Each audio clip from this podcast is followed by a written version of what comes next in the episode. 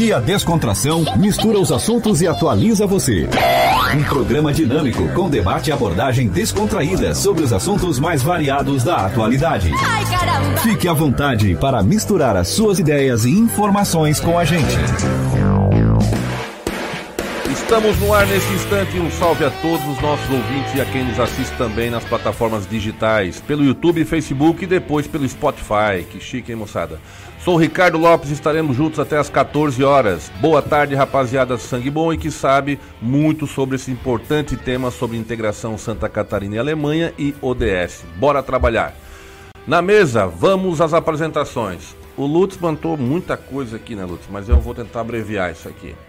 Eu vou começar com o nosso lado da direita, Eduardo Preis, geógrafo, mestre em desenvolvimento urbano e regional, professor, consultor e diretor da Alplan Consultoria e Planejamento Urbano e Ambiente.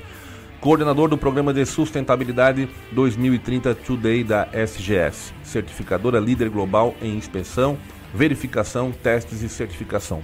Boa tarde, Eduardo. Tudo certo? Ricardo, todos na mesa, todos ouvintes. Tranquilo. Mais ali à frente a gente tem o nosso presidente, futuro prefeito, talvez, não se sabe ainda. Tem bola de cristal é? Maciel da Soler. Começou sua vida profissional como atleta do Criciúma Esporte Clube. Quem diria, hein?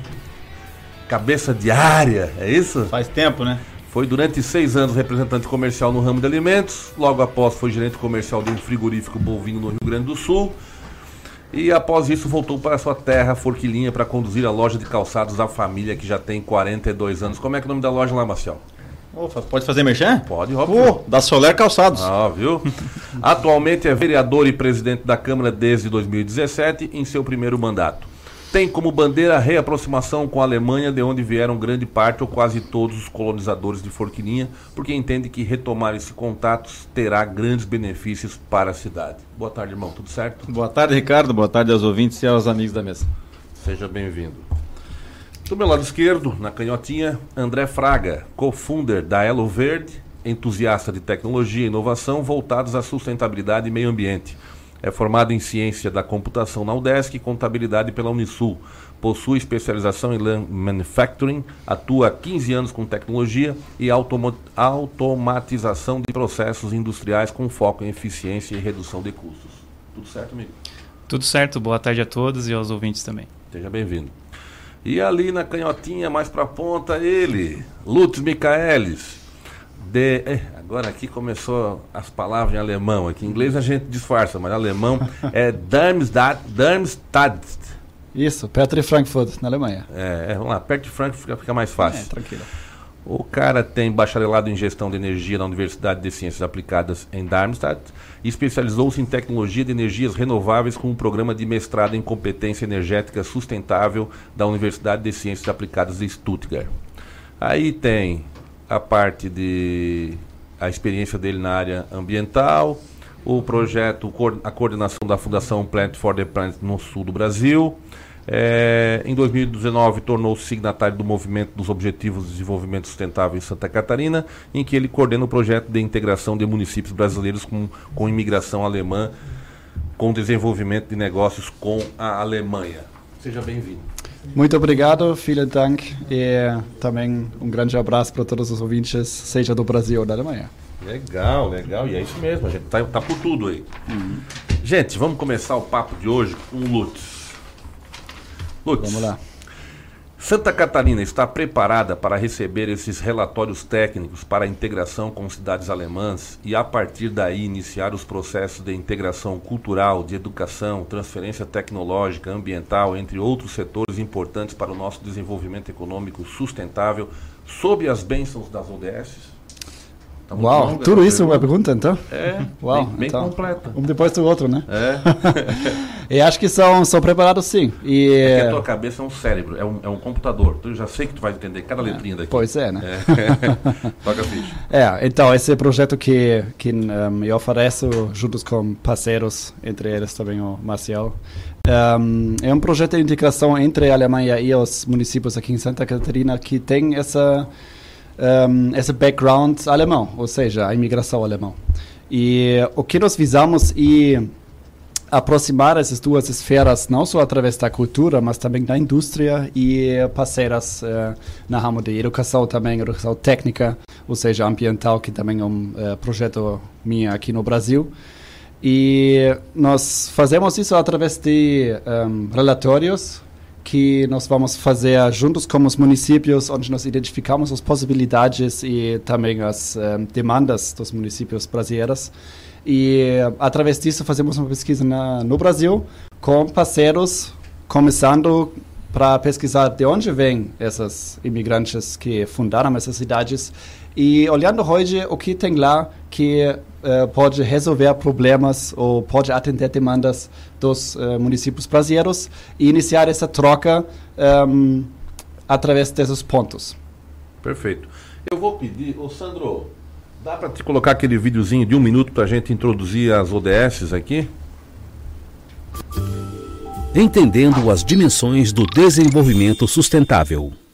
Ao adotar a Agenda 2030 e seus 17 objetivos, a comunidade mundial reafirmou seu compromisso com o desenvolvimento sustentável, a garantia de crescimento econômico sustentado e inclusivo, a inclusão social e a proteção ambiental e de fazer isso de forma colaborativa e em paz. A Agenda 2030 é universal, transformadora e baseada em direitos é um plano de ação ambicioso para países, organismos da ONU e todos os outros agentes de desenvolvimento. A agenda nos inspira a pensar criativamente sobre os desafios atuais da sustentabilidade para desenvolver parcerias e tomar ações corretas. No coração da agenda estão cinco componentes principais: pessoas, prosperidade, paz, parcerias e planeta. Esses, por sua vez, sustentam 17 Objetivos de Desenvolvimento Sustentável e são aplicáveis a todos os países. Fechou. Retornando. Isso aí é só uma introdução para quem está nos, nos assistindo, para poder entender um pouquinho o que é ODS, que vai ser a base do que a gente vai conversar aqui, que todo mundo aqui tem algo em comum em relação a isso. Marcel, como foi, este, como foi e está sendo este suporte na, na, tua gestão à frente da presidência da Câmara Municipal de Forquilinha no processo de integração de Forquilinha com a Alemanha? Em que ponto está e o que falta para adentrar as próximas etapas? Bom, na verdade, Ricardo, nós identificamos uh, quase que como uma necessidade atual essa reconstruir essa relação com a Alemanha em função de tudo o que praticamente envolve essa relação. Primeiro, é resgatar a história, né? Todo povo gosta de contar a sua história. Na verdade, qualquer um que fez turismo no mundo sabe que pode ser bonito, pode ser imponente, mas se não tiver uma história por trás, parece que perde a graça. Então, primeiro para resgatar a história, e segundo, é, para realmente assumir a identidade alemã, que é realmente a que colonizou Forquilinha, e com isso, economicamente, o município passe a ganhar. É, o Lutz acabou falando aqui de uma demanda brasileira para empresas alemãs, mas também tranquilamente poderíamos falar de demandas alemãs é, para certeza. empresas brasileiras. Vou defender o Brasil aquilo. É, claro, defende a Alemanha, claro. eu defendo o Brasil ganha, aqui. Né? e aí... Devolveu o 7x1. não, não, não, não vamos falar disso. Né? e na verdade, como existia um, um, choque cultural, na verdade, uma briga cultural na cidade há muito tempo, é, eu acho que isso atrapalhou o desenvolvimento do município quando é voltado para para essas coisas de assumir identidade. Mas acho que Forquilinha agora está mais preparada. Antes tu perguntou para o Lúcio Santa Catarina está preparada para esse momento.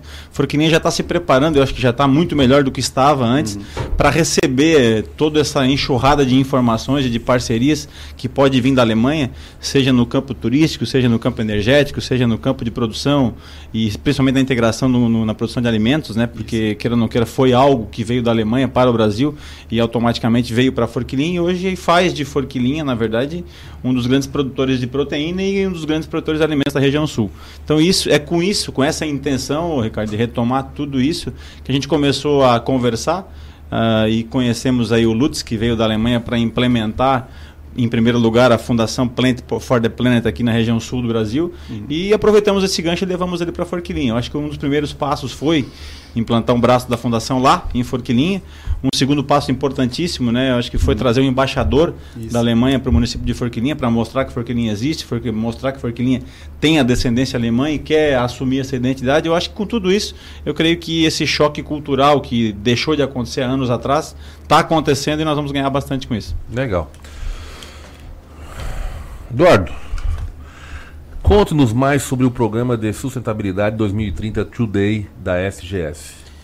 Bom, Ricardo, primeiramente eu gostaria de, de é, é, confirmar o que o Lutz e o Marcel falaram, mas trazer um ponto um pouquinho até uma provocação para os municípios, né? As cidades estão sim preparadas, o, o Brasil está preparado para começar a incorporar as coisas e ter resultado. Ele está preparado para começar a aprender, começar a executar algumas coisas. A gente não está preparado lá na ponta, eu acredito que o Lutz concorde, a gente não está prontinho para sair fazendo. Precisa, precisa desse apoio, desse suporte. Então eu vejo que há interesse, como o Marcel falou, há uma disponibilidade, a gente está preparado para começar, né? Começar a trabalhar, começar a se desenvolver.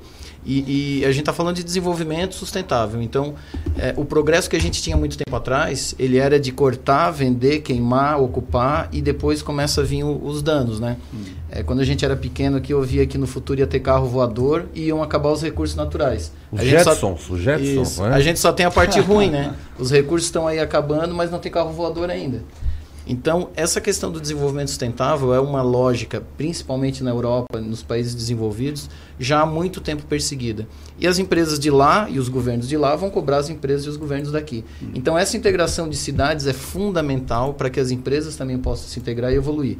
A plataforma 2030 Today ela visa trazer isso para dentro das empresas para que ela possa entender essa dinâmica, entender o que ela já faz, estruturar tudo que ela tem feito e aí sim, a, a, partir de uma certificação feita por uma líder global do segmento, que é a SGS, é uma empresa suíça que está em 140 países e, e muito forte no Brasil, é, essa certificação apontar diretamente ao mercado o que a empresa tem é, conseguido de resultados. Então, isso para as empresas, né, conversando com o André, já é uma prática. As empresas precisam vender e vender a sua imagem e vender os seus resultados. Hum. Os bancos emprestam para quem é seguro. E empresa segura é empresa ambientalmente e socialmente segura.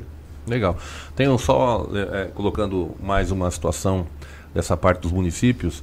Agora, dia 19 e 20 de fevereiro, acontece a Conferência Brasil-Alemanha em Brusque, com os objetivos de desenvolvimento sustentável, mas é justamente, né, o Lutz uhum. aqui teve dois projetos inscritos lá e aprovados, certo. tá? Então já é um foco na integração com foco na transferência tecnológica e de negócios. O que eu quero dizer é o seguinte, é, a colocação ali, o Estado está preparado, né, tipo, Forquilinha deu um salto no sul aqui na realidade, ela deu um salto, né, que a gente vê que ela está se preparando. E tem muitas cidades com essa possibilidade até pelos estudos já feitos, que a Alemanha está no Brasil. Ela tem vários projetos de turismo na parte ambiental, na parte de negócios, e tem um muito interessante que é aquela questão da. Como eles já passaram por várias experiências na área, na área energética, então lá está vendo o quê? A, o carvão eles já passaram pelo carvão. Eles estão agora, né, Lutz, eles estão hum. tirando a parte nuclear já faz um tempo para buscar energia verde, digamos assim, né? Energia uhum. verde. E lá que acontece? Eles não fazem a coisa de uma forma abrupta. Eles estão educando, capacitando o trabalhador para ele não ficar desempregado. Então, o cara que veio da indústria do carvão lá, ele foi capacitado para ser um técnico de energia eólica ou do biogás. Então, ou seja, há essa transição. Aqui a gente está aquém disso. Então, acho que quando tu coloca essa integração, tu traz o quê? A gente pode trabalhar mais as dores dos municípios, tu não precisa trabalhar, vender é, a parte, a, a, beleza. Porque esses, alguns países, tipo a Alemanha, são técnicos, eles já vêm para cá assim, ó, me dá a tua dor, tua dor está aqui, então, ou seja, eu tenho uma solução aqui, resolve economicamente, gera, gera receita e também é, é, cura uma dor que a gente tem aqui, né? Uhum, Só para complementar aí. isso aqui, então esse projeto aqui é bem interessante. Porque as cidades do norte, a região do norte, né, que tem origem alemã, e a gente dá para ver que elas têm um predomínio né, de, de, de, indústria muito forte, elas já têm essa filosofia, elas já têm essas parcerias. Eu acho que é mais uma situação que o Sul tem que fazer o trabalho que o Eduardo está fazendo, tem esse trabalho do Lutz, eu acho que assim, ó, o, o DEL, que está em vários municípios, ou seja, tudo isso aí pode juntar e são braços para o desenvolvimento econômico. Né? Tem a questão da infraestrutura também, os modais, tem que ser mexido, uma série de coisas. Mas que o caminho, eu acho que a provocação, né, Eduardo? A provocação está aí.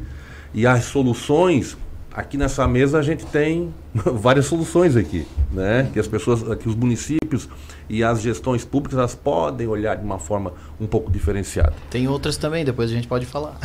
É isso, bora, bora lá. Mas, mas bora ô, lá. Ricardo, desculpa é, pegar a visão do André, mas é, é, tu falou a palavra-chave, é transição. A gente tem que se acostumar a viver momentos de transição é, e, e, não ficar esperando a transição passar despreparado. A gente tem que estar tá trabalhando, como eu disse, né? Uhum. A gente está preparado para receber, trabalhando. A gente está sendo orientado. A própria orientação, seja técnica ou de algum governo, é, é fundamental. Então, ajuda a gente a, a, passar pela transição melhor. E esse é o momento que a gente vive hoje. Né?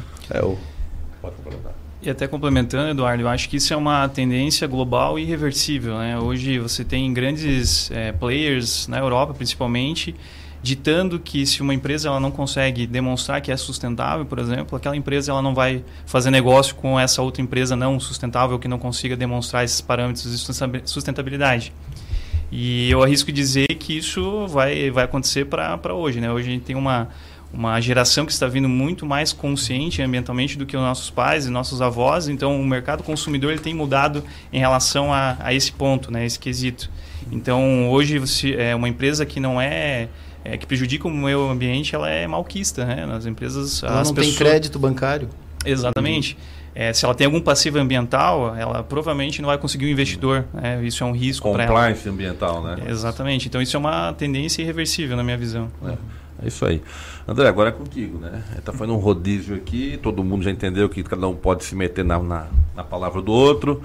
André, enquanto eu e o Leonardo na quinta-feira estava tomando um. estava numa reunião ali na Alcatraz, na Plural, né? na Plural, na Alcatraz, é, tu estava ali, tu estava atendendo um grande grupo econômico que eu não vou citar o nome, não sei que tu queira depois citar, tá? Que são clientes da Elo Verde.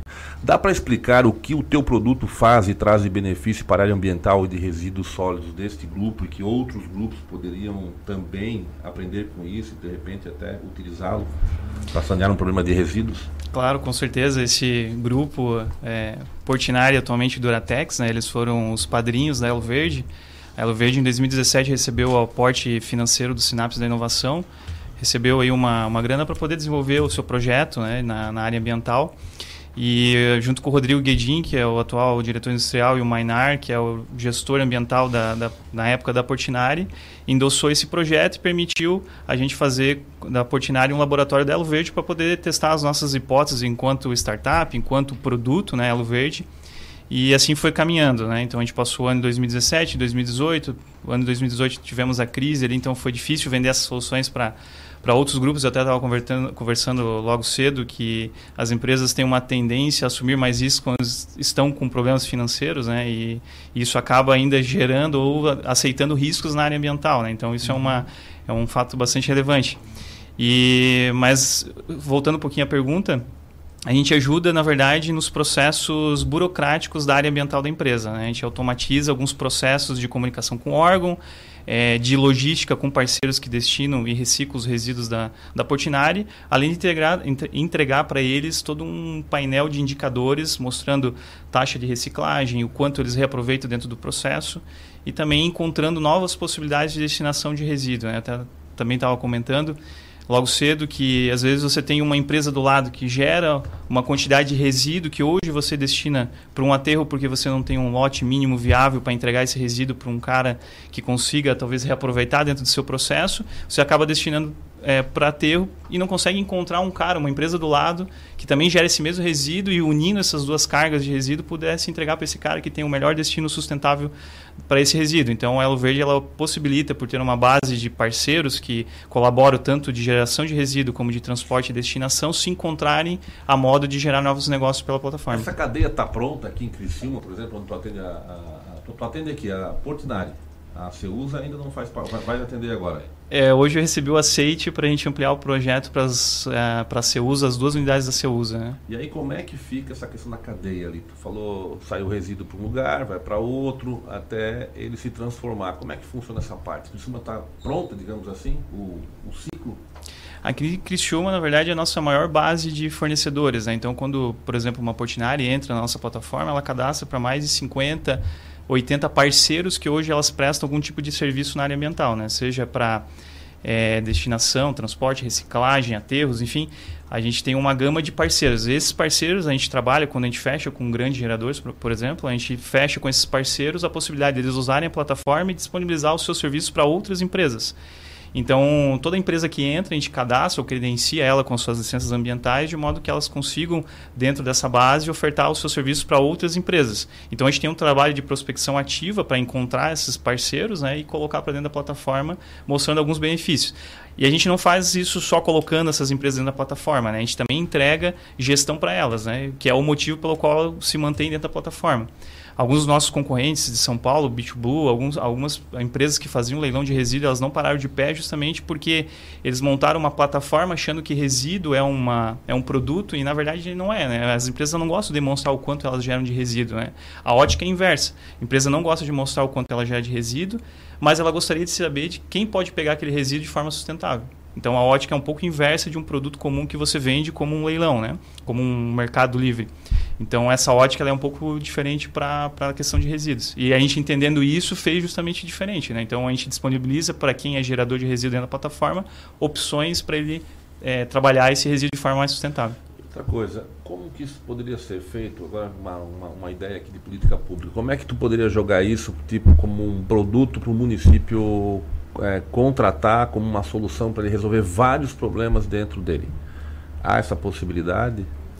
A gente sempre teve Porque são sonho... vários resíduos né, que o município tem. Então, ele, geralmente, a gente sabe que tem, já estão causando vários problemas esses resíduos. Pela questão do ciclo. Lixo, né? Lixo. resíduos gerados pelo Gerados, indústrias, indústrias. Indústrias, o resíduo desde o sólido da, da, das casas até das indústrias. Como é que é alguma coisa que pode ser feita para organizar melhor isso? Lutz, tu quer também dar um pitaco aí? Sim, sim. A gente já tentou chegar até a pessoa física, né? Até com o projeto da Ciclo, com uhum. o Fernando, enfim. É, mas é muito difícil você encontrar viabilidade econômica justamente pelo custo logístico, né? Então, é, hoje a gente tem um aplicativo que as pessoas físicas poderiam reportar o quanto elas têm de reciclado em casa, né? Mas o, o, difícil é encontrar alguém que economicamente conseguisse pegar esse resíduo em várias casas, né, ao mesmo tempo, de modo a gerar um lote mínimo para entregar, por exemplo, para uma empresa de reciclagem, onde o lote mínimo é 3 toneladas. Quando a gente fala de 3 toneladas, lote mínimo de reciclado, é muita coisa, a gente não, não tem noção de quanto é. Então, você ter uma, um caminhão, uma... Mas só uma noção, só a gente não tem esses dados aqui, mas, por exemplo, uma cidade como Forquilinha, né, se a gente tivesse uma noção é, quanto, que, quanto tem de resíduo diário que é recolhido de lixo, né? Ih, rapaz, Já pensou? Nós até tínhamos, né, Eduardo? A gente, não, a gente tem isso. Esse é um dado. Mas depois o Eduardo conta. É. Pergunta se ele quer contar, né? É. Na verdade, tem vários tipos de resíduo, e aí tem, é, tu tem o resíduo de construção civil, resíduo doméstico, resíduo de limpeza e varrição urbana, resíduos de saúde e resíduos perigosos. E aí vem o resíduo industrial. O industrial, a licença da indústria é condicionada, ele dá conta do resíduo. É onde está o nicho da Elo Verde. Uhum. Agora, todo o resto dos resíduos, é, o, o, o, todos os municípios do Brasil são deficitários. Eles cobram taxa de lixo e bancam em cima. Né? Está aqui o presidente da Câmara para confirmar. É, Furquilinha é 40 toneladas, alguma coisa assim? Dia isso? Gente, não, mês, mês, se não me engano. Mas é, é, um número que a gente pesquisou um mês atrás e tem esse número disponível, né? Mas assim, do volume total doméstico. Então tem todos esses outros volumes. Agora, o, o André estava falando isso e eu estava olhando para o quadro de ODS, né? E pensando, ele está falando de inovação na indústria, o aplicativo, a conexão, etc. De cidades sustentáveis, que é o ODS 11 e de consumo e produção responsável, que é o ODS 12. Então os ODS podem filtrar todas essas ações que a gente está falando. E aí quando tu traz isso para o ambiente urbano, é, a gente tem aí, por isso que eu falei, tem o, a, o outro projeto que é para prefeituras, que é para entender isso, no, o que acontece na cidade pelos eixos do ODS. Primeiro de tudo, a gente tem que saber o que está acontecendo. Ver o histórico e aí tentar ajudar a planejar esse, essa ação futura. Então, grandes problemas das prefeituras, eles permanecem por décadas. O, o resíduo, o lixo é um deles. Eles, não têm os, eles têm os dados, mas parece que eles não conseguem fazer o ciclo andar, né? A, a, a coisa movimentar, ou seja, o lixo vai uma ou outra coisa se salva, vai para a indústria da reciclagem, né? e o resto hum, vai para o depósito. Um dado interessante, né? até estava atualizando. A pergunta foi como que esse software teu poderia ser ou modificado ou utilizado pelo poder público. Eu acredito que ele atenderia do jeito que ele é hoje, com poucas modificações. Né? A questão é, eu acho que é mais o engajamento para poder rodar isso de forma economicamente viável. Né? Essa é a, é a grande X tá da questão. Está aí uma, uma ótima ideia de uma startup é... para desenvolver os municípios. Gente, vamos para os nossos comerciais, já retornamos já já. Fique à vontade e acompanhe os assuntos mais variados da atualidade. Participe dos nossos programas pelo Twitter. Faça seu comentário usando a hashtag Rádio Cidade em Dia. Dicas para segurança no verão. Corpo de Bombeiros Militar de Santa Catarina. Previna-se, não seja mais uma vítima. Águas Vivas. Antes de entrar no mar, verifique se a bandeira lilás está no posto de guarda-vidas. Se estiver, significa que existe a presença de águas vivas no local. Tenha cuidado e, em caso de emergência, procure um posto de guarda-vidas mais próximo de você. Em caso de emergência, ligue 193. Estamos com uma super promoção nos cinemas Arcoplex dela e Arcoplex Criciúma, onde o valor do ingresso é preço único para todos os clientes. Não tem meia entrada. Segunda, terça, quinta, sexta, sábado e domingo, você paga apenas 10 reais. Quarta promocional apenas 8 reais. Sábado maluco, último sábado do mês, você também paga somente 8 reais. Nossa! Você não pode perder. Aproveite, venha para Arcoplex Cinemas. ZYN 553, Rádio Cidade em Dia. Conteúdo conectado com a sua vida. A melhor forma de se evitar a dengue é combater os focos de acúmulo de água, locais propícios para a criação do mosquito transmissor da doença. Para isso, é importante não acumular águas em latas, pneus velhos, vasinhos de plantas, jarros de flores, garrafas, caixas d'água, tambores, lixeiras, entre outros. A prevenção é a única arma contra a doença. Faça sua parte e mantenha a cidade longe do mosquito da dengue. Uma campanha Grupo Catarinense de rádios. As emissoras de rádio e televisão de Santa Catarina estão mais unidas do que nunca. Unidas pela clareza e objetividade do conteúdo que chega até você. Com material de qualidade no jornalismo e no entretenimento. Em época de fake news, essa é a nossa missão. O desafio é grande. Mas como não pensar grande se a nossa programação chega a milhões de pessoas? se são os nossos comunicadores os verdadeiros e maiores influenciadores. Por isso, estamos lançando um grande movimento para promovermos mudanças no jeito que se faz comunicação, em todos os meios. Participe, mas venha pensando grande. Grande como o futuro que todos nós queremos. Grande como Santa Catarina. Pense grande. Pense rádio. Pense TV. Um movimento da Acaerte. A Time Marketing Digital tem o que o seu negócio precisa: criatividade e inovação para suas redes sociais. Vem com a Time e faça o seu negócio crescer. Entre em contato através do nosso WhatsApp 4899114 0193. Fique à vontade e acompanhe os assuntos mais variados da atualidade. Retornando para o segundo bloco dessa conversa, desse papo cabeça com essa turma aqui da mesa, que sabe de tudo mais um pouco. Lutz, como você faz a leitura da importância das ODS para o planeta e para as empresas que são signatárias? Tem mais perguntas junto com essa, mas aí eu vou uhum. pegar leve contigo, tá? Tá, tá. ok. Vamos, Vamos começar, começar, com essa. Um depois outro, né? Certo, então, os ODS pelo planeta, né? Um, eu acho que é importante para todos nós. E as empresas fazem parte desse planeta, que eles usam os recursos que, como nós já falamos, estão acabando, né? Que precisam ser reciclados. E as empresas devem entender que não pode usar uh, tanto e não reciclar ou usar de novo. Já pelo fato econômico, porque se nós falamos em eh, planeta, nós falamos em ecossistemas, natureza, e às vezes essa conversa fica um pouco só lá, mas um, ehm, hoje em dia, um, ehm, especialmente a Europa e a Alemanha, já entendeu que a parte ambiental também joga na parte econômica, porque a Alemanha é especial, nós não temos recursos naturais como aqui no Brasil, né? Então, em vez de abrir mais uma mina e tirar mais material-prima, nós precisamos importar tudo ou reciclar. Por isso, nosso sistema de reciclagem de resíduos é bem avançado e até gera um, um, uma taxa alta de material reutilizado e por isso eh, diminui os custos de aquisição de novo material-prima. Né?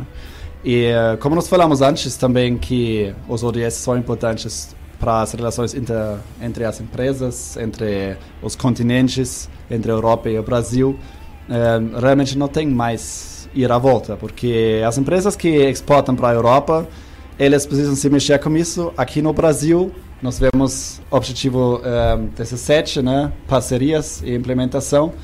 E o que nós já implementamos lá na Alemanha, nós podemos aplicar aqui. Nós já fizemos vários erros, nós já fizemos várias aprendizagens. E essas soluções que são usadas pela indústria lá na Europa, podemos implementar hoje em dia aqui no Brasil e por isso nós precisamos trabalhar juntos nessa. E para complementar, o relatório de integração Santa Catarina Alemanha está alinhado às ODS e de hum. que forma isto pode trazer novos negócios a estas cidades de origem alemãs em Santa Catarina? Uhum.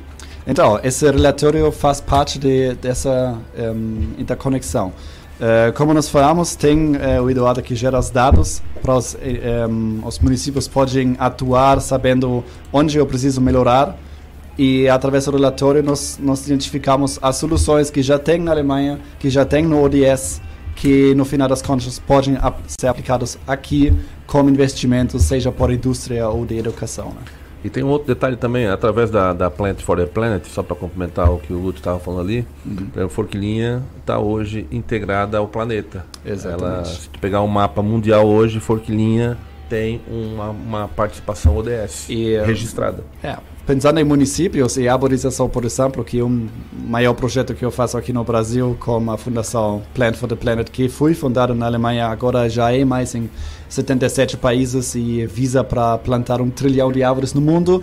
Uh, contra a mudança climática, contra as secas e os problemas eh, ambientais. Nós vimos esses dias em São Paulo grandes enchentes. E arborização urbana e educação nas escolas disso faz parte disso. Mas se nós vemos isso na esfera dos municípios, um, árvores não são só bonitas e podem diminuir enchentes ou diminuir o calor, mas aumentam o preço dos lotes, aumentam o bem-estar dos seus um, moradores. Então, tem vários outros benefícios onde o município também um, beneficia financeiramente. Então, isso também faz parte integralmente dos ODS. Tem uma pesquisa que já roda pelas redes sociais pelo meses, onde foi descoberto que a arborização urbana deve fazer parte da estratégia de longo prazo dos municípios. Por todos esses fatores positivos que precisamos implementar já hoje. Né? E lá também as parcerias entre a Alemanha ou entre os municípios, entre as empresas e os um, entidades do terceiro setor é realmente importantíssimo. Legal. Ô Marcel, Forquilinha acabou de aprovar o DEL, né? Foi que final Sim. do ano passado isso? Novembro, dezembro? Na última semana de dezembro. E o, o que é um plano de desenvolvimento da FACISC, né? Me corrija se estiver errado. Sim. E como você avalia a integração desse plano DEL com o relatório Santa Catarina Alemanha, Forquilinha Alemanha e o 2030 Today? Como é que os três juntos podem, por exemplo, pegar o exemplo aqui de Forquilinha que tu estás acompanhando, passa tudo praticamente na tua, na, na tua frente lá. Como é que esses três projetos, como é que esses três programas, digamos assim, como é que eles podem dar um salto no desenvolvimento de Forquilinha? Na verdade, eles estão bem integrados mesmo. Né? Eu acho que a importância do DEL uh, de, acaba sendo incorporada na importância da ODS. O DEL, o que, que faz? Na verdade, tira do âmbito da administração pública a responsabilidade única de fazer com que o município se desenvolva e projeta a cidade para 20 anos. Então, queira ou não queira, quando tu tem 60, 70, 80, 100 pessoas da sociedade civil participando de uma discussão dentro de uma prefeitura, aí sim pode-se dizer que há uma gestão compartilhada e não tem quem perde, né? É um ganha-ganha, todo mundo ganha. É, falando de ODS dentro disso, o que, que eu vejo de, do grande benefício da ODS? Primeiro, claro, é a compreensão das empresas, do cidadão e do público de funcionar respeitando o meio ambiente, primeiro. Segundo, existe uma plataforma que é essa que o Eduardo está nos colocando aqui, que além de implementar as ODS dentro do setor público, controla praticamente todas as secretarias e gera todos os dados necessários para qualquer um que quer fazer uma gestão responsável. Então, tá um pouco integrada a questão do DEL com as ODS. Agora, não sei onde é que a ODS vai conseguir ter mais força. Vai conseguir ter mais força no público, que aí já vai entender que dentro de um DEL, dentro de uma discussão de um projeto de cidade de 20 anos, já tem que vir lá do público, ou então vai ter mais força. Essa é uma dúvida que, na verdade, que a gente ainda tem. Ou vai vir lá do privado com a consciência do empresário de que tem que implementar as ODS dentro da sua empresa, que isso não custa nada. Na verdade, é uma mudança ou outra de qualquer comportamento dentro de uma empresa, já gera o respeito de um dos objetivos de desenvolvimento sustentável, ou até, como eu e o Eduardo falamos várias vezes, o Lutz também, às vezes a gente já está dentro das ODS e nem sabe. Uhum. Então, assim, eu não sei o que, que vai ter mais força. O que a gente sabe é que isso está muito integrado. É muito bacana ver a sociedade civil participando das discussões, é ótimo. Desde o início da minha, do meu mandato, a gente sempre convida muita gente para discutir, porque, poxa, queira ou não queira, tem muita cabeça boa fora do público, né? Não é só dentro da prefeitura que as pessoas entendem. Fora tem muita gente que entende e até mais de quem está lá. Então, essa participação é que eu vejo de muito importante eh, dentro do DEL, que está trazendo as pessoas para discutir. Mas aí eu também vejo essa plataforma ODS também muito importante. Porque, E- au- porque automaticamente os dois setores têm que entender. Agora vamos ver quem é que vai ter mais força para trazer isso para dentro da discussão. O importante é que não haja resistência. E a Câmara também virou um palco aberto, né? Um espaço aberto. Hum. Sim, na verdade, a primeira vez que se eventos, falou de Objetivo de Desenvolvimento Sustentável foi uma palestra que foi proporcionada pela Câmara no ano passado, né? Onde tiveram, o Lutz esteve lá nos Uhum. ajudando também Certo. a demonstrar o que, que são ODS, teve também o Fernando lá passando um pouco de informação.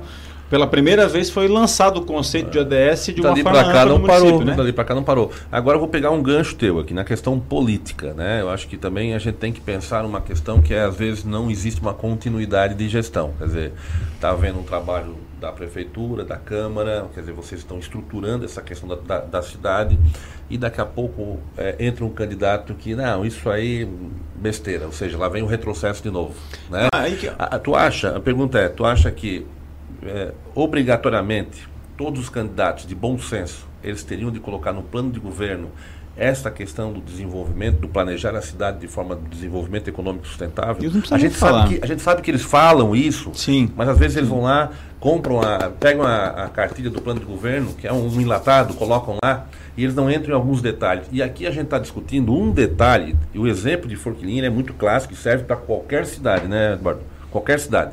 Ou seja, não tem como tu não desenvolver uma cidade sem pensar nesse, né, nessa integração. É. A gente está com um- uma, uma situação aqui, dando um exemplo, mas tem o plano do SEBRAE de desenvolvimento, tem vários planos de desenvolvimento, planos particulares com especialistas, mas aqui a gente tem um plano de integração real, porque muitas cidades eh, catarinenses eh, tiveram imigração alemãs, elas, elas contam com essa imigração alemã.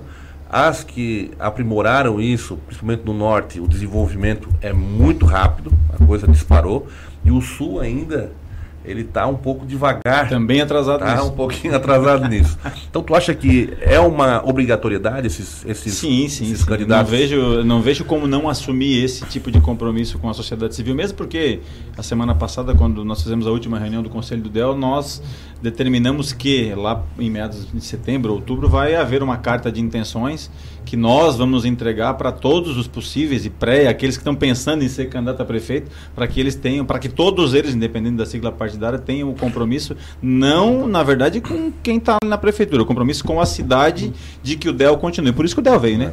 Que pra planejar comercial 20 está junto, o CDL. CDL junto. Participando. Tu- Tudo, tudo que é órgão da sociedade civil organizada está junto. Legal, legal. Vamos lá então.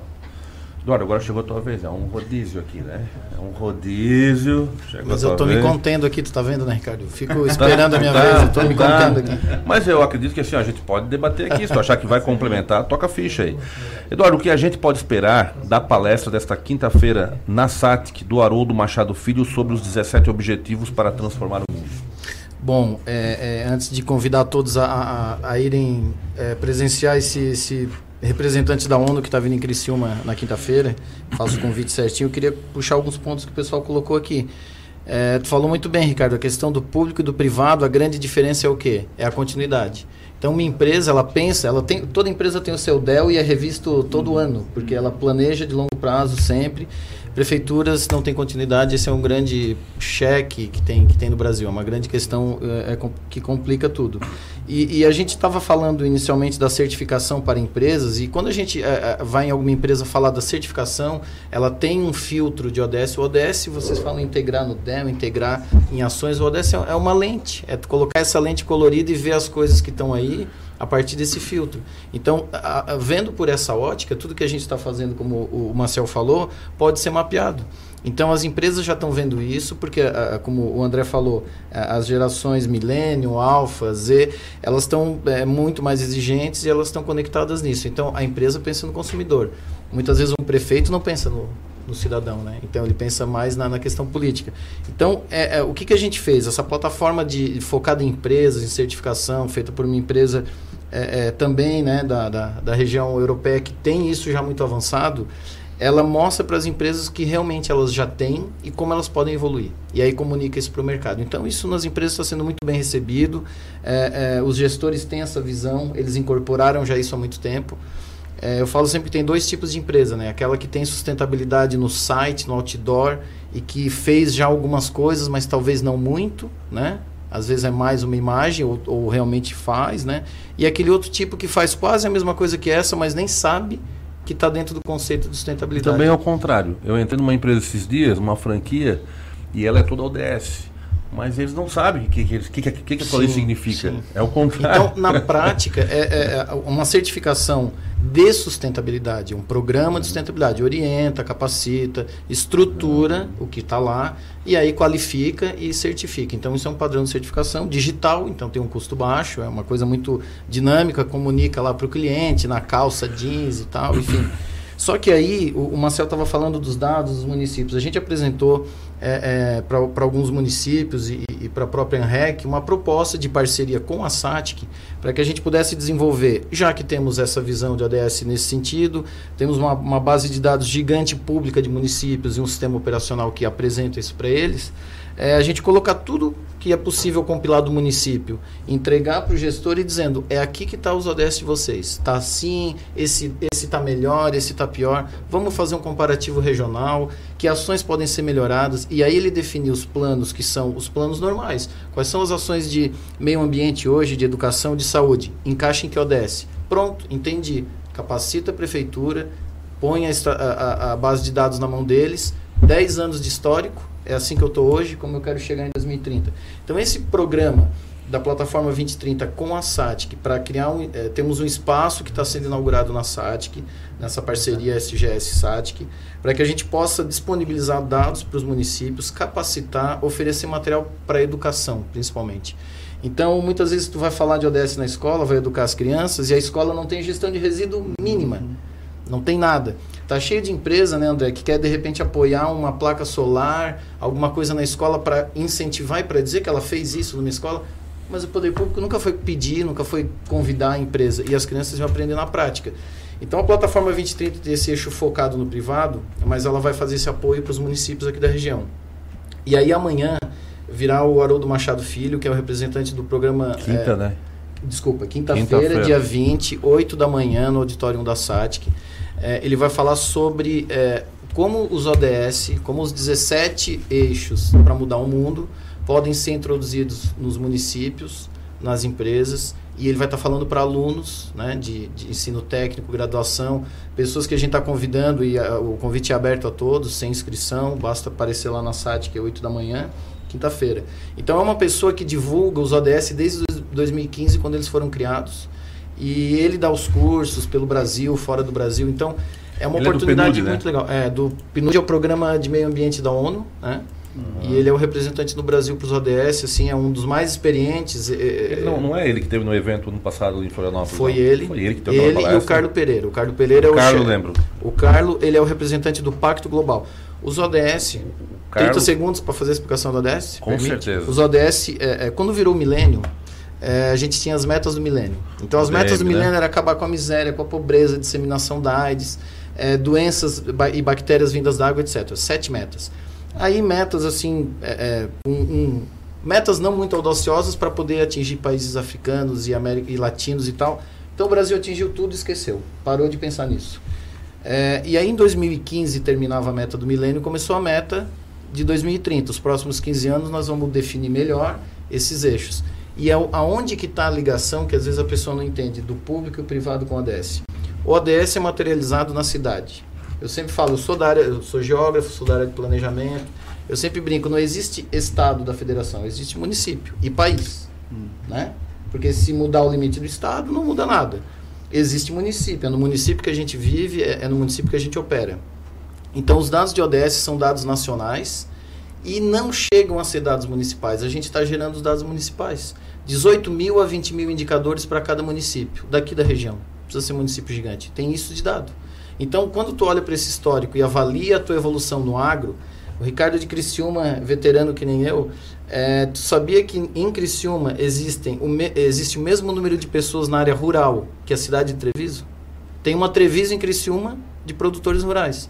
Sabia que a gente tem 4 mil 3.500 pessoas? 4 mil pessoas. hectares de produção agrícola em Criciúma? E a maioria delas tem caído por causa da crise?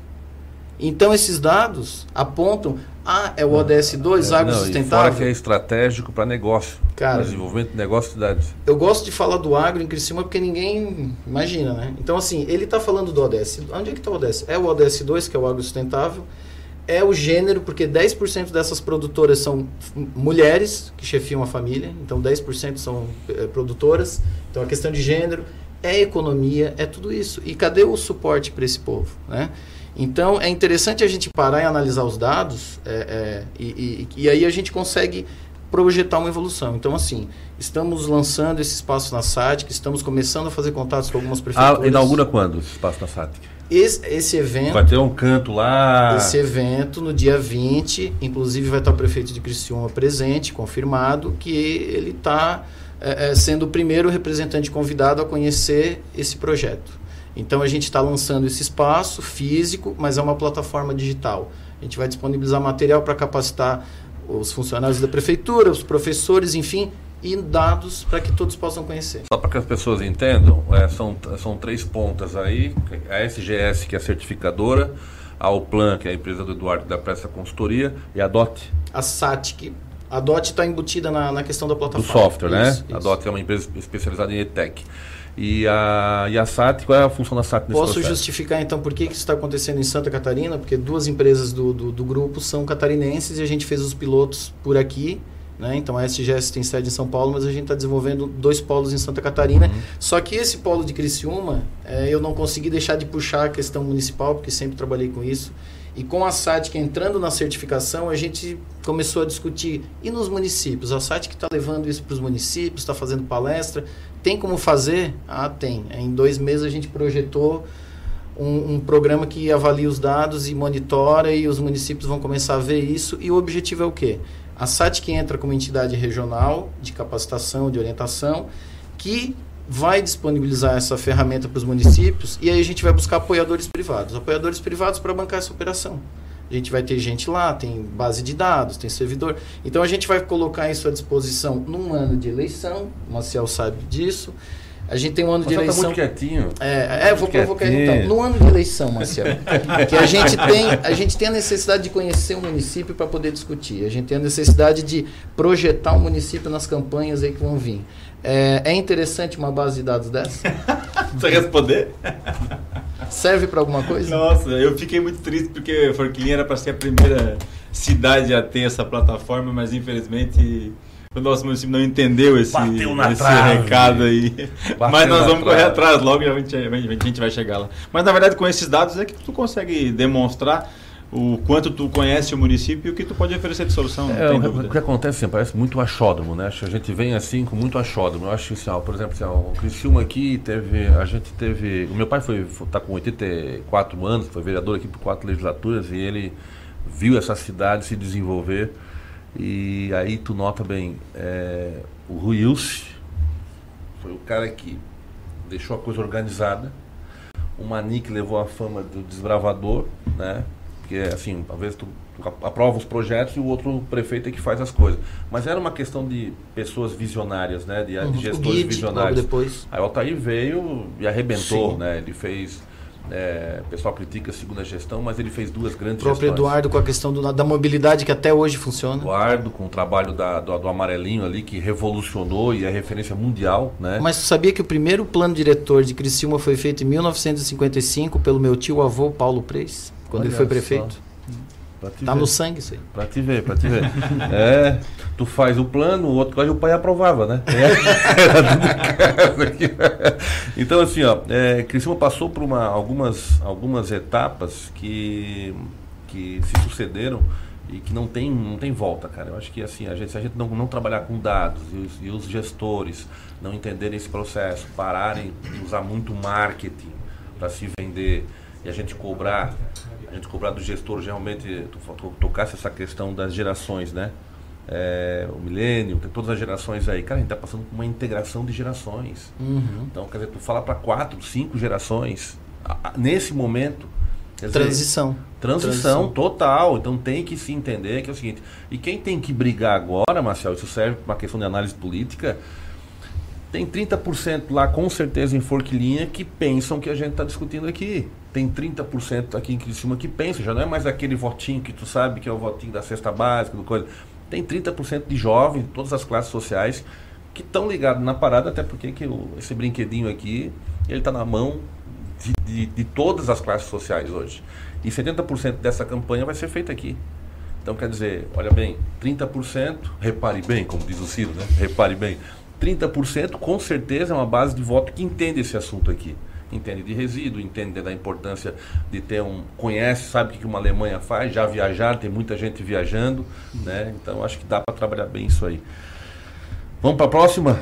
Eu vou ter que fazer, vou ter que antecipar uma pergunta aqui antes da tua, porque eu queria que ele respondesse junto antes de antes que ele saia na, na, na próxima próximo bloco.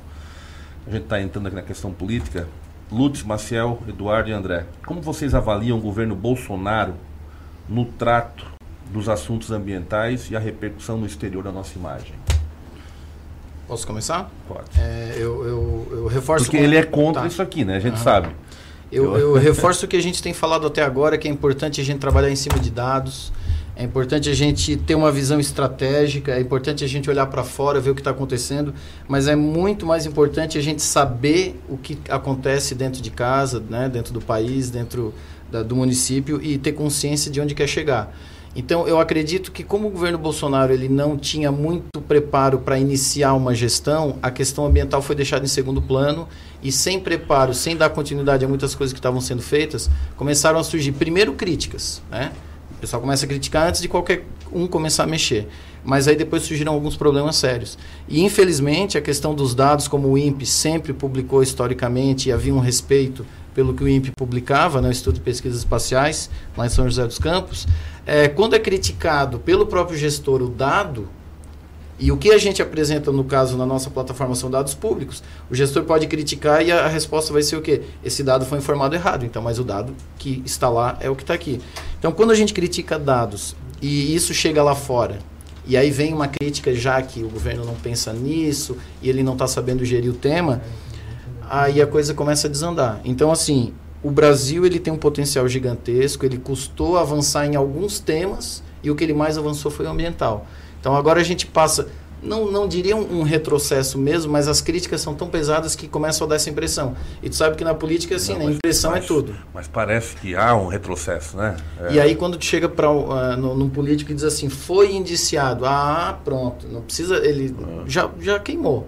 Então quando é, é, é, essa falta de, de trato com o tema lá fora chegou e a gente viu coisas práticas acontecendo, o discurso é importante, se eu, se eu falo em ODS e gestão responsável no meu município, o primeiro que eu pegar fazendo rolo eu tiro fora, eu estou mostrando que eu falo, é, é, é, que, eu, que eu cumpro o que eu falo. Agora, se a gente está falando muito em criticar o meio ambiente e de repente os- a- as ações ruins começam a aparecer, precisa dizer mais alguma coisa? Nada. Né? Marcel, Infelizmente, é com a né? tua classe. Quer passar para o André, já que ele faz tempo que não fala? André, é, o Marcel, o Marcel, é visto como é, como é esperto? Marcel, vai, Igual bola. vai, Vai pensar mais um vai. pouquinho. Mas eu vou dar, deixa ele respirar um pouquinho. Vai lá, como é que tu assiste essa situação aí? Qual é Bom? Ricardo, é, tudo isso que aconteceu ultimamente no Brasil, queimadas, enfim, todo esse assunto que esteve em voga, é um marketing de certa forma para o verde, né? A área ambiental ela começa a ser discutida e para nós, como estamos na área ambiental com software de gestão, ele acaba sendo indo no vácuo, né?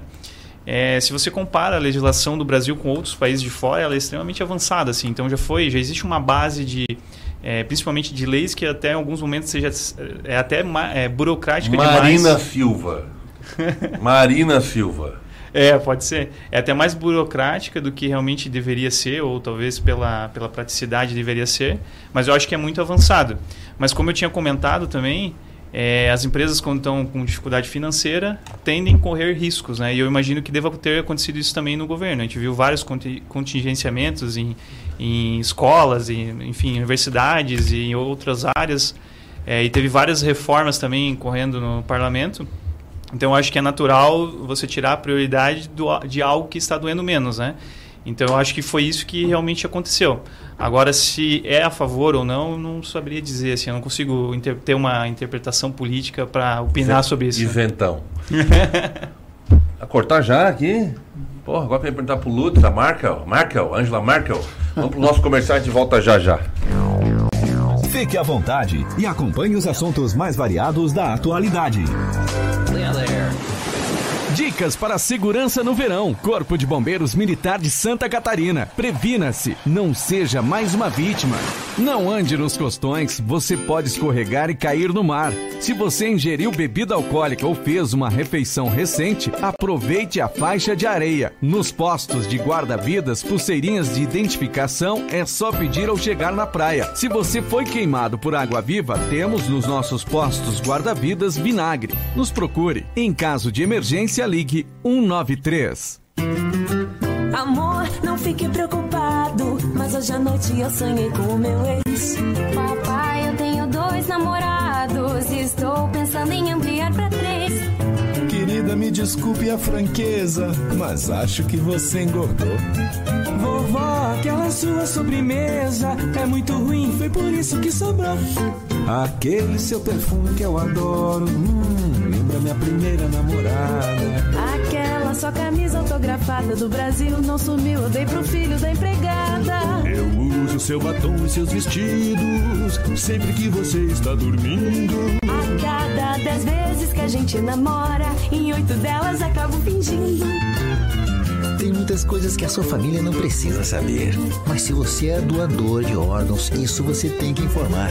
Seja um doador, avise sua família. Uma campanha da APAR. Uma campanha Grupo Catarinense de Rádios.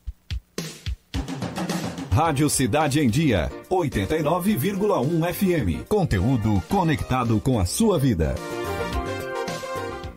As emissoras de rádio e televisão de Santa Catarina estão mais unidas do que nunca.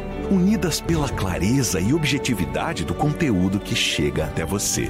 Com material de qualidade no jornalismo e no entretenimento. Em época de fake news, essa é a nossa missão. O desafio é grande. Mas como não pensar grande se a nossa programação chega a milhões de pessoas? Se são os nossos comunicadores os verdadeiros e maiores influenciadores. Por isso, estamos lançando um grande movimento para promovermos mudanças no jeito que se faz comunicação, em todos os meios. Participe, mas venha pensando grande. Grande como o futuro que todos nós queremos.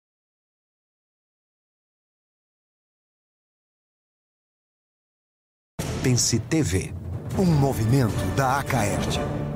Estamos com uma super promoção nos cinemas Arcoplex dela e Arcoplex Criciúma, onde o valor do ingresso é preço único para todos os clientes. Não tem meia entrada. Segunda, terça, quinta, sexta, sábado e domingo, você paga apenas 10 reais.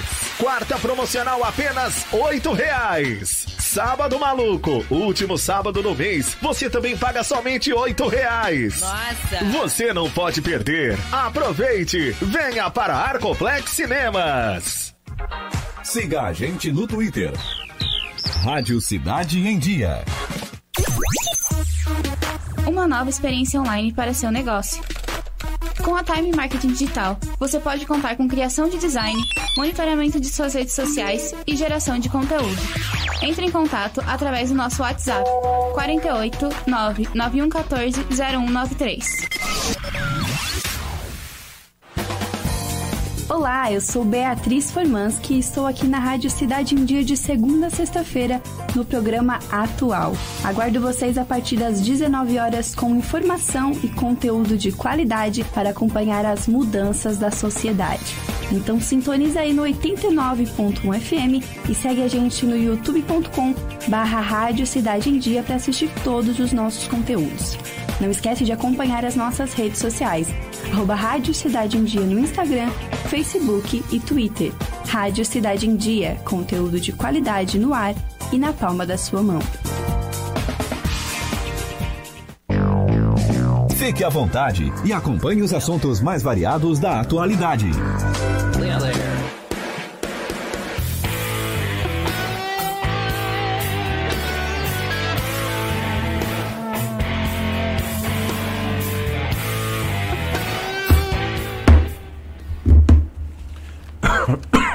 Me afoguei agora, retornando pro terceiro bloco. Gente, faltou água na mesa aqui. Bom, retornando para o terceiro bloco, vamos continuar aqui com a peleja. André, os resíduos, os resíduos sólidos são um dos maiores desafios para a questão ambiental do planeta. Onde este software da Elo Verde pode fazer a diferença no dia a dia das pessoas? Para você ter ideia, Ricardo, hoje no Brasil, anualmente são gerados em torno de 78 milhões de resíduos sólidos, né? E apenas metade desse montante ela tem uma destinação correta.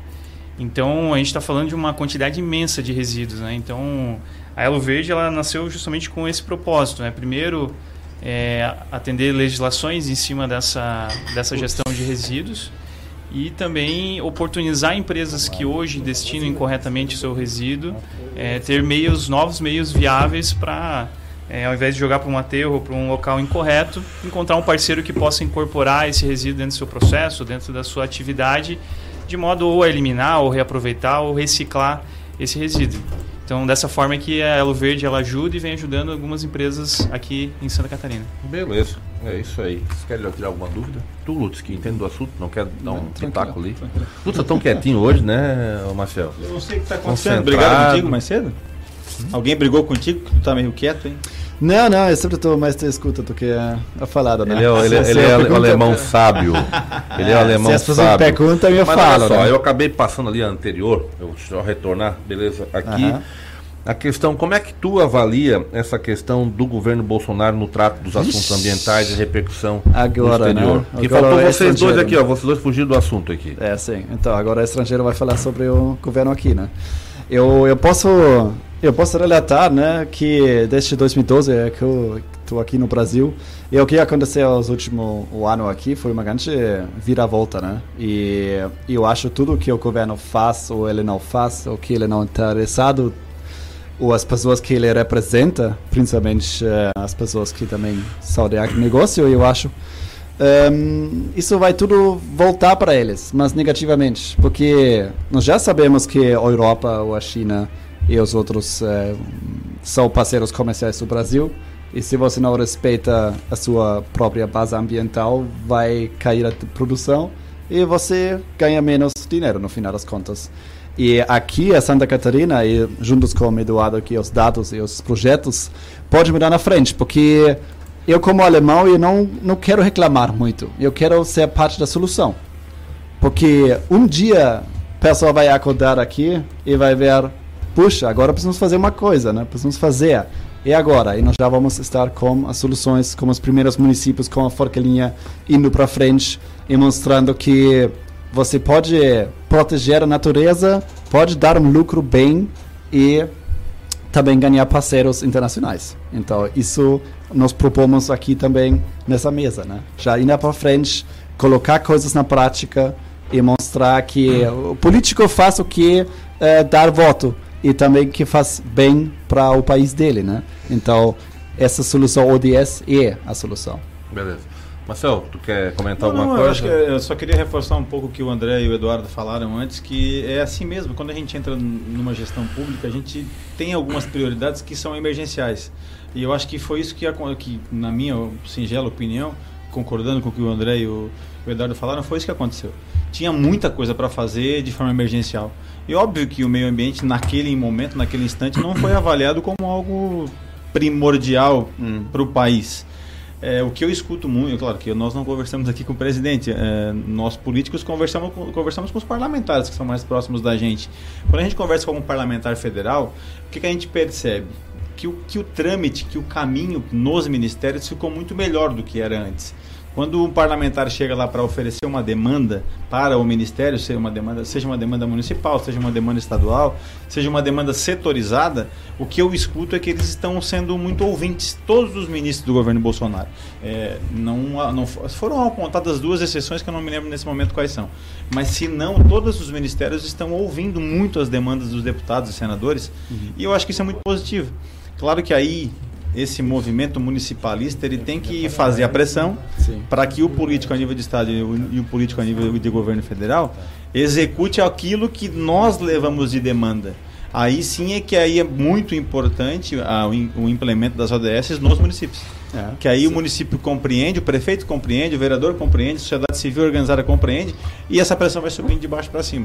Eu não acho que o governo Bolsonaro não está querendo fazer.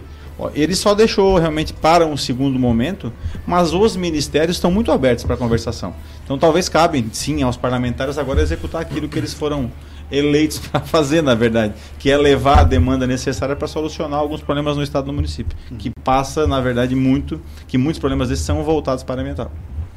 Beleza. É, o programa vai passando, as perguntas vão esquentando, né? Agora vamos voltar aqui para o nosso amigo André.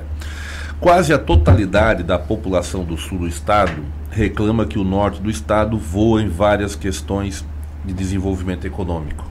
Isso é histórico. né? Porque a culpa é dos nossos representantes, a culpa é disso, a culpa é daquilo. Mas enfim, o norte voa e a gente aqui ainda está, né, Marcelo, está caminhando devagarinho, aprendendo. É, você que é de lá, como avalia a sua experiência aqui em Criciúma em relação, por exemplo, a Joinville, da onde tu, da onde tu és? Principalmente neste quesito tecnologia, inovação, infraestrutura, recursos, desenvolvimento, etc. Como é que tu faz esse parâmetro? Porque tu consegue ter um olhar sobre isso, né? Com certeza, Ricardo. Eu vejo que Criciúma ela foi uma boa cidade de oportunidades, né? Como a Elo Verde ela começou com uma grande indústria aqui da região, é líder desse mercado e podendo colocar e validar suas hipóteses dentro dela, foi por causa da oportunidade. E eu vejo também que Joinville, apesar de ser um grande polo industrial, é, e com certeza a Elo Verde vai ter muitos clientes lá ainda, é, ela para a área de tecnologia ela está saturada, né? Então hoje quando você procura um profissional em Joinville para compor o seu time, você está concorrendo com Conta Azul, com TOTUS, com vários players que conseguem pagar muito mais que uma startup que está iniciando sua operação consegue. E aqui na região a gente tem um, uma, tem uma, um grande celeiro de profissionais, principalmente da área de tecnologia, né? E a gente consegue angariar e convencê-los do propósito Elo Verde para trabalhar junto no nosso time, claro, com um custo mais abaixo do que eu teria lá eh, em Joinville, né?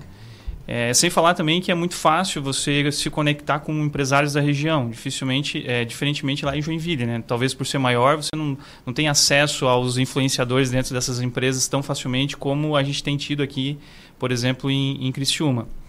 E um dado importante, apesar de nós estarmos localizados aqui em Criciúma, nenhuma das pessoas que trabalham conosco hoje é de Criciúma. A gente tem de Joinville, eu e meu sócio, é, a gente tem de Jaraguá do Sul, de Sombrio, da, de perto de Torres, é, de Sara, mas não tem nenhum profissional de, de Criciúma.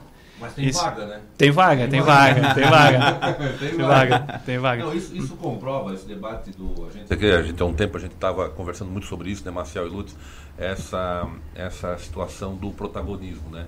É, Criciúma é uma cidade polo, Araranguá é polo, é, aqui nós temos as três regiões Laguna, Amurel, Anrec e Amesc, mas isso deixa bem claro o exemplo da Elo Verde, que não necess... que as cidades menores elas podem sim ter, ter o seu espaço. Elas podem sim ser protagonistas. O exemplo é Luzerna, né? Lembra que a gente conversou sobre isso? Uma cidade com 5 mil, 6 mil habitantes, mas com potencial, muito estruturada, muito organizada, é, pensando com dados, sabendo trabalhar os dados da, da cidade. E eu acho que o exemplo dela é um exemplo que cabe muito bem na maioria das- cidades aqui da região. Ou seja, Quer fazer um centro de inovação, tu pode fazer. Tu quer fazer um espaço de cowork, tu pode fazer na, na tua cidade. Tu não tem que ficar atrelado muito ao pensar o cidadão da cidade, porque às vezes a mudança vem de fora. Né? A mudança do ecossistema não está propriamente dita nos, nas melhores cabeças, por exemplo, de Forquilinha. De repente, as melhores cabeças de Forquilinha não vão ficar em Forquilinha.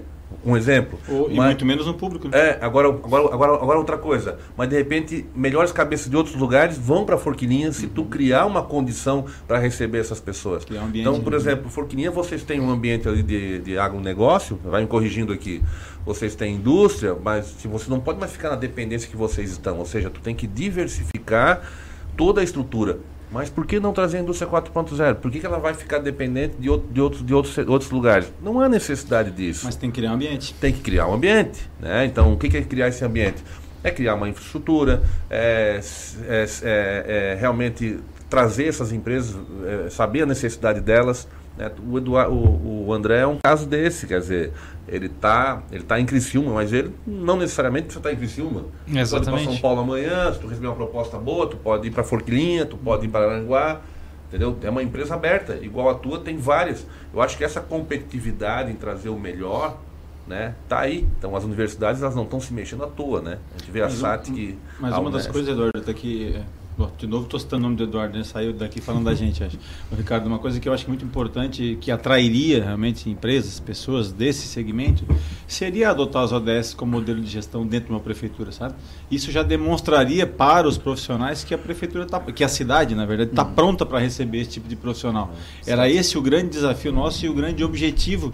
é, ao levar essa plataforma de gestão voltada para as ODS para o município de Forquilinha. É, e a gente teria outra coisa, né? Os municípios com as ODS, com o trabalho das ODS, e também aqui levando principalmente as, as cidades de origem alemã, com esse tripé dos, dos, dos programas de desenvolvimento, tipo DEL, tipo do, do SEBRAE, tipo outros aí, é, com projeto de integração e com o projeto do, do, do Today, 2030 Today, ou seja, tu já teria um banco de dados, um banco de informações para tomar decisões. E detalhe, isso está diretamente ligado ao quê? A receita para o município, cara. Desenvolvimento de negócios. Ou seja, tu consegue colocar para o município receita, que é o que vai resolver o problema da saúde e educação. Porque se debate muito é, o discurso político da saúde, educação e segurança, né? Mas às vezes tu deixa de lado, porque às vezes as pessoas não estão entendendo que, tem que o município tem que criar receita. Mas criar receita como? A gente já visitou municípios aqui que o prefeito não via, não via solução. Pô, a solução dele está no turismo. Ele tem problema de logística, mas pô, tu, tu pode resolver com turismo, cara. Estrutura o, estrutura o turismo, né? Cria o, cria o ecossistema do turismo para trabalhar. Então, ou seja, tem possibilidades. Então a gente caminha para isso aí, vamos ver o que que vai acontecer nessas eleições. Mas, Marcel, uma coisa que a gente observa muito. É, eu acho que assim, está num processo de troca de, de, pensar o gestor. Troca de pensar o gestor, tá? Eu acho que não é. Eu acho que é- não sei, talvez não seja nessa. Vamos ficar na torcida. né? Talvez não seja nessa, mas na próxima eu acho que a coisa vai ser muito mais. O cara vai querer ler o que está no plano de governo do Quem é cara, esse cara aí, né? e que plano é esse, quem é que fez o plano, quem é, que, quem é o cara que fez o plano dele. Ah, foi a agência? Opa, então isso aqui é fake news. Agora não, foi um grupo de, de estudos, né, pessoas experientes que pensam a cidade. Opa, isso aqui é diferente. Isso aqui é um produto diferente. Não, vamos ler muito longe. Tu estava falando agora do governo Bolsonaro, né? Como que ele vendeu? Quem é que ele vendeu na Paulo campanha? Guedes. Paulo Guedes. ele falava mais do Paulo Guedes do que dele, não falava na campanha. É. Pois é. Ó, gente, vamos agora para vamos pro Lutz agora. Tua vez. Vamos lá. Receber esse sorteio agora é contigo. Ah, ótimo. Lutz, o que a Alemanha pode trazer de benefícios reais a curto prazo na área de ODS 9, indústria, inovação e infraestrutura, para os municípios catarinenses de origem alemãs que optam por fazer esse relatório, ter esse relatório em mãos e provocar né, esse desenvolvimento? Então, de curto prazo seria eh, certamente os contatos que nós geramos através desses eh, relatórios, né? Porque, como eu já mencionei antes, esses contatos são eh, procurados para se encaixam perfeitamente nas demandas dos municípios, né? E contrário também. Então, isso pode ser de, de inicial para um workshop, mas eh, nós visamos para trazer essas parcerias industriais eh, ou de educação eh, sobre turismo local um, de uma forma mais rápida. Claro, todo desenvolvimento precisa tempo, a aproximação de duas cidades através dos continentes também precisa tempo, mas uh, de curto prazo, certamente essa mudança nas cabeças. Que a Alemanha sabe que tem um município aqui que se comporta uh, numa forma ODS e uh, também de estratégica. E isso gera um, confiança também. Nós conversamos, vocês falaram antes sobre uh, que pequenas cidades podem atrair pessoas muito competentes, e você precisa criar um, um ecossistema para isso. Um, e fazendo esses relatórios e mostrando o que a cidade aqui precisa, o que ela tem, que ela já pensa no ODS, gera essa confiança que as, essas parceiras também vêm mais rápido, né? Legal. É mesmo porque, né, Ricardo? Vamos lá. Se uhum. por que que a gente tem que errar? Se a gente já tem um exemplo para fazer certo, né? A Alemanha errou muito tempo, na verdade, Nossa, com muitas é. coisas, né? É, fomos o pioneiro em muitas Sim, coisas, muitas né? coisas. Enquanto começamos com energias renováveis, por exemplo, todo mundo achou, nossa, os alemães são loucos, né? Desligaram toda a energia nuclear, tudo limpíssimo, tudo tranquilo, e agora nós vendemos esse conhecimento para outros lugares. É. Veja só. E nós vendemos o conhecimento não para arramar as, esses eh, lugares, seja países ou municípios ou indústrias, mas mostrando para eles como você pode ficar mais independente com produção de energia renovável, por exemplo. Você tem que diminuir os seus custos. Isso é só um uma, um exemplo como essa troca de conhecimento e de capacitação pode gerar lucro de curto prazo. Exatamente. Olha o grande exemplo, né, Ricardo, também que a gente acabou vendo, nós três, eu, você e Lutz, em Jaguaruna, que foi a usina de biogás, né? Hum, É, é, olha, olha, não foi só a cadeia econômica da energia que foi criada naquele momento ali, né? Certo. Acabou criando uma cadeia econômica voltada para a suinocultura, ou seja, Uhum. envolveu o produtor de suíno, envolveu o pro- aquele rapaz que vende o leitãozinho lá na creche de suíno, Uhum. envolve um frigorífico de abate de suíno, envolve fornecimento de suíno para o Brasil inteiro. Então, Energia olha uma verde. grande cadeia Energia econômica verde. gerando energia verde. E tecnologia brasileira. Brasileira. Porque, contrário do que muitas pessoas pensam, ah, devemos importar tudo da Alemanha, toda a maquinagem, às vezes ehm, tem uma carência diferente, não de tecnologia, mas talvez de gestão, talvez de interconexão com outras iniciativas. Mas- então, mas a tem- visita me impressionou também. Mas sim. também tem uma, uma, questão de complementação disso aí, que é assim, a Alemanha já trabalha com tudo isso. Sim. E a Alemanha, ela pode acelerar o processo. Uhum. Então, ou seja, uma, um município que tem essa participação, um governo que tem essa participação, Uhum. por esse tripé aqui é importante. É engraçado que lá em Forquilinha fecharam o DEL, né? Tá em possibilidade do Lutz também participar do projeto lá, e aqui não, em Criciúma fechou o projeto do, do, do Sebrae, fechou com ele. E o Lutz ainda está lá pendente um projeto que pode trazer um grande benefício para Criciúma, né? Ou seja, facilitar algumas soluções, principalmente do carvão nosso aqui, né? Uhum. Alguma, alguma parte de capacitações para carvão. E também geração de troca. Muitas Uhum. empresas alemãs podem vir para cá sim. Há um interesse, desde que tu apresente a cidade com esses itens, né? Com esses detalhes. Mas é isso aí. Vamos para a próxima pergunta, que é para o Maciel. Deixa eu ver o sorteio aqui, o Maciel. Qual é o tema? Marcel, caso é um que tu domina muito bem. Caso, caso você fosse prefeito de Forquilinha a partir de janeiro de 2021, caso, como você poderia aprimorar essa parceria com a Alemanha? Poxa, Ricardo, na verdade, eh, quando a gente iniciou a, a tratativa com o Lutz, principalmente através até do conhecimento do Ricardo, né, dessa apresentação que você fez, eh, um, dos primeiros, um dos primeiros atos nossos, na verdade, foi implementar alguma ação da Alemanha em Forquilinha, É, né? exato. Que foi trazer o braço da Fundação Plant for the Planet e incluir Forquilinha no mapa da ONU nas ações Uhum. eh, climáticas, na verdade. né? Então, de certa forma, esse foi o primeiro passo. E não sei se foi isso também que colaborou para que o embaixador e o cônsul alemão tivessem vindo na cidade. Não falasse da escola, né?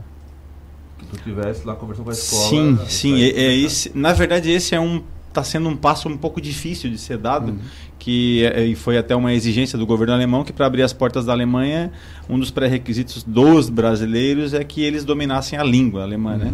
E aí nós temos essa dificuldade para implementar essa, esse ensino da língua alemã em Forquilinha, porque ela, lá já existe uma academia e para o gestor atual, para a gestão atual, é, aquilo ali já é o suficiente. Isso realmente está nos deixando um pouquinho tristes, né? Uhum. Mas caso ano que vem estivesse à frente, uma das primeiras coisas que eu faria era assim, trazer um braço do Instituto Goethe, uma capacitação do Instituto Goethe, que é um instituto credenciado do governo alemão para ensinar alemão ao redor do mundo, e aí sim preparar os nossos jovens aí para ir para a Alemanha, para o mercado de trabalho e lá evoluírem, uhum. óbvio que depois voltam, voltarem para o Brasil para trazer sim. conhecimento de lá. Essa é uma das principais coisas, Ricardo, que eu acho que deveria fazer, além, é claro, de identificar nichos de mercado no município que a Alemanha poderia oferecer uma parceria, uma demanda e aí levar os empresários forquilhenses para uma, uma missão da Alemanha para que eles enxergassem os uhum. potenciais da Alemanha e levassem os potenciais de Forquilinha para a Alemanha. Esses seriam o, os dois primeiros atos voltados para a Alemanha. Companheiro, companheiro. Veremos se isso tudo pode acontecer. Está na ponta da língua. Está na ponta é. da língua, discurso, hein? É, tá bem, hein? Lutz, e como o setor privado pode usufruir é, desse do, pro, do programa de integração é, Santa Catarina Alemanha uhum. na ODS 11, que é Cidades e Comunidades Sustentáveis. Que ali a gente viu no, no, no pré-relatório a questão, uhum. deu para ver que tem projetos turísticos maravilhosos na Alemanha que podem vir para cá. Sim. A gente viu o que o Marcial colocou lá, essa parte de biogás, essa parte sustentável de energia pode vir para cá também. Hum. A questão de parceria com universidades no campo da educação e de, de, de capacitação é um negócio absurdo. Eles uhum. têm recursos, eles têm possibilidade de investimento. Sim, sim, Falta, sim. parece que é só aquela apertar a mão, tudo bem. É, para o... conhecer as pessoas que são interessadas aqui, né? Porque eh, nós já identificamos no, no pré-relatório que nós um, ehm, produzimos que já tem muitas entidades na região onde tem um, ehm, já conexão com, com o Brasil também da indústria, seja de capacitação ou de, de turismo, que se você veja para a Alemanha, para pequenas cidades, eles uh, têm um diferencial em comparação com os grandes que têm um, ehm, muita infraestrutura, infraestrutura para turismo. E as pessoas têm esse fluxo de grandes cidades para pequenos, cada vez mais como os millennials, né, que são mais interessados em um, ehm, um, atividades online também, as empresas não precisam mais, um, hoje em dia, um grande polo industrial. Então, tudo isso pode ser usado para atrair investimento para Forkelinha e essa, essa infraestrutura já tem na Alemanha. Então, já identificamos esses parceiros para falar com. Beleza. Gente, estamos chegando no final. Então, agora já vamos para as nossas despedidas. Queria agradecer muito a presença do Maciel, do André, do Lutz, do Eduardo que esteve presente conosco aqui. Uhum. Sintam-se à vontade, estão convidados para uma próxima temática. Eu acho que o assunto ODS ele não para por aqui, acho que continua. Beleza? Tudo tranquilo por aí? Tudo tranquilo, Ricardo. Muito obrigado pelo convite. Até a próxima aí, o que puder contribuir. Tamo Beleza. junto. Beleza. Uhum. É, muito obrigado por ser aqui hoje, né? Foi a primeira vez para mim. Ótimo. E quem quiser aula de alemão pode entrar em contato com o Lutz como? Então, Manda vocês vêm na internet, é. não tem no Instagram, mas tem um site maravilhoso chama-se Superprof. É. Então você Super procura Prof. meu nome, Lutz, é, alemão, Araranguá, e você vai lá ver a minha oferta para vocês, aprendendo a língua esse que alemão, não é difícil. Que não é difícil. Né? Acho que não é difícil. E se vocês querem saber mais sobre essa Fundação Plan for the Planet que eu estou organizando aqui no sul do Brasil, um, no dia 20, nessa um, conferência ODS em Brusque, eu vou fazer uma palestra apresentando também o projeto de integração um, Forquilinha e Alemanha, onde um, nós já fizemos tantos projetos, tantos trabalhos que nós vamos continuar. Então, se vocês são no Brusque, me visitam, né? Vamos dar um bate-papo. Beleza. Marcel, e aí? Eu só vou dar o tchau, né? Só tchau. vamos até breve. Ô, Ricardo, vamos, vamos, até breve. Vamos falar da mesa. O Lutz já foi pra Forguilinha, né? O Ricardo é. também já foi. Agora só falta levar o André, né? É. Ele tá louco pra ir, tá? É. Ele tá louco pra ir. O convite já tá é. feito, né? Ele tá louco pra ir. Que seria muito um orgulho, muito grande pra cidade contar com uma empresa da, da magnitude da tua lá, com certeza. O convite tá é, feito. Né? Mas obrigado pela oportunidade, foi um prazer participar, Ricardo. Não, legal, legal. Gente, um grande abraço. O programa de hoje se encerra com a participação dessa mesa brilhante. Ali também eu tenho meus amigos Gesiel, Marquinho, Sandrinho, que saiu um pouco mais cedo. E agora vocês vão ficar com a sequência com a Emanuele e com a Tereza. É isso? E a gente volta amanhã com um papo bem legal sobre fé, religião e política. Ele é legal porque ele tem uma dose de polêmica aí no meio, que muita gente. Aquelas perguntas que todo mundo gostaria de fazer, mas às vezes não tem coragem, a gente vai estar aqui fazendo. Um grande abraço e até amanhã. Chegamos ao fim. Mas os assuntos mais comentados você já está sabendo. Aqui você também é nosso convidado especial. A partir do meio-dia e meia, misture-se. Siga a gente no Twitter. Rádio Cidade em Dia.